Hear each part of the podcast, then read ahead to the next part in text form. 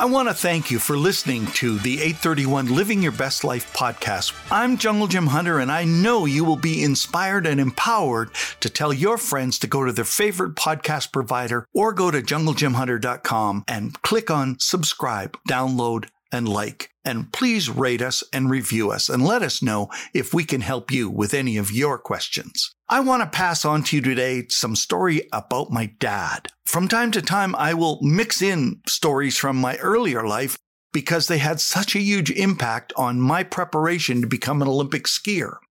As you may or may not know, I came from Saskatchewan, so it was rare for somebody to go to the Olympics as a ski racer coming from the prairies. We didn't have a TV or radio, and you were outside every day unless you were practicing your music or doing homework. Dad had you with him all the time and you were learning how to fix things, work on equipment, and doing the same work he was doing. You see, he taught you how to think and how to work and how to fix things so that you were empowered to be able to do it when you got older. If he was shoveling a bin, picking or stacking bales, loading bales into the loft of the barn, or making chop for the dairy cows, you were part of the action, and he expected you to do the work along with him. Once harvest was done, you built the rink with him. Because why? Because, well, we said we wanted to play hockey, and he said, you build the rink. And it seemed like every day you were fixing the barbed wire fence because you had to keep the cows in. From spring to fall, you were walking, running, carrying fence posts, equipment, and whatever dad needed from the back of the truck. Every job was age and stage appropriate, but it was always pushing you. You would sweat every day and sleep soundly at night, and the only time you were sitting was if you were ready to drive an implement or the truck. We often were asked to jump on the back of the horse and round up the milk cows for milking. Chop pails were used to spread the chop, and bales had to be spread and the winter straw laid out in the loose housing barn for the cows and the calves to sleep on. On the first day of school, when you came home and got off the bus, Dad met you at the end of the lane and told you that he would put a roof over your head and feed you three meals a day, and you would earn the right to pay for everything else you needed by the work that you did. You learned to be interdependent in the family unit. It gave you the opportunity to be responsible and you managed your income and expenditures with his help. He would give you the opportunity to purchase his calves and raise them and sell them and put the money in your account as well as having an income to pay for things you did and needed. You see, the point is you may think this is a tough way to be raised, but I loved it. Why? Because he taught me how to take care of myself from a very young age. Tell me anyone that loves their work today that doesn't wish they were doing something that they want to do. But I had the money to go and do what I wanted to do. Not only did you work, but you were expected to improve on every task and make it better. You were praised for doing things well. You were also disciplined for lazy effort, and so you made sure you did it up to the expected standards. He was setting a standard for me to be the best I could possibly be. We were on the skating rink skating every morning before milking the cows and then back on the ice after school milking unless you had chores or homework to do. I was on the ice 4,500 hours by the time I started ski racing at 12 years of age, and I'd worked on the farm six days a week almost every week of the year for six years of my life. By the time I started ski racing, I was as fit as any 12 year old could be. I had traveled to hockey schools as far east as Toronto and west to Nelson, BC, and becoming a ski racer was easy compared to working on the farm. I loved it.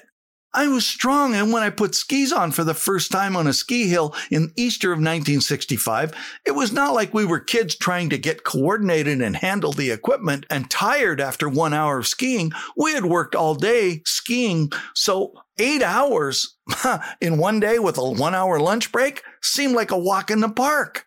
My first official training came the summer of 1966 when he bought a Strength and Health magazine and a Muscular Development magazine. From the back, he ordered a 125 pound starter set, complete with charts and exercise book, and told me by the end of the summer for the next ski season, my task was to lift it over my head with one hand from the floor, and I had to be able to do it with both my right and my left hand. In addition, he purchased crates of Protein 101 and weight gain formula number 7, and you worked out and drank protein shakes daily unless the farm work did not allow you to. Six charts, train six days a week, one day off. It's perfect. Six to eight exercise on each chart, three sets done three times daily. I would do nine sets a day, every day, at 12 years of age. I know you're saying that's impossible. No, it's not. It is possible. Anybody can do it. Beginners did 12 to 15 reps, so I did one week of that. Build strength, you do 8 to 10 reps, and power, you do 4 to 6 reps, so I would alternate each month back and forth from May to October. I did a month at the beginning to just get attuned to it and warmed up. And once I knew what I was doing and how to do all the exercises, it was easy. Each Monday when I was fresh, I would put the weight on the five foot bar after warming up and lift it over my head. Dad would watch, mark it down, and say, You're getting better. Then he would look at you and say, You must be prepared to play at the level above the one you are trying out for, because that is where the people you are trying out for are headed. And to lead them, you must be prepared at the level above where they are at. He didn't expect you just to try out and hope that you made it. He expected you to lead.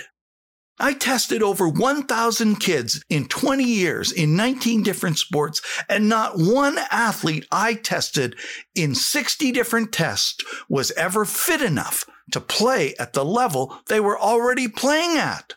Most of them were fit enough to play at two levels below where they were, let alone play at the level they were going to try out for. There is so much opportunity to become the best in the world in this country, and for that matter, in any sport in this country, because we have some of the greatest and best sport development programs in the world. You are responsible for your preparation and your opportunity to go beyond where you are. You, you are responsible. You should not ever go and take an exam or take a test or take, go to a tryout and just hope you're going to make it.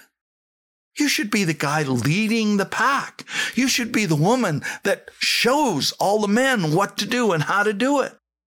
An 831er first responder, someone that rescues you from your illness or your sickness or in a disaster, is not somebody that is wondering what they should be doing. An 831er first responder is somebody that can help one patient and jump to the next and not even slow down. My quote for the day Preparation is not to squeak onto the team, it should be to lead the team to the top.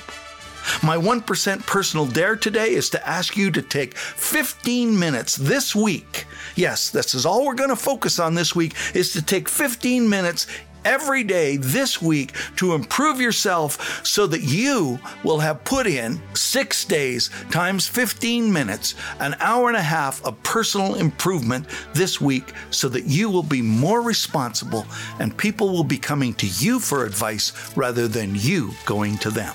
I really appreciate you listening today, and I hope that you will have grown before we meet next time. Thanks for listening.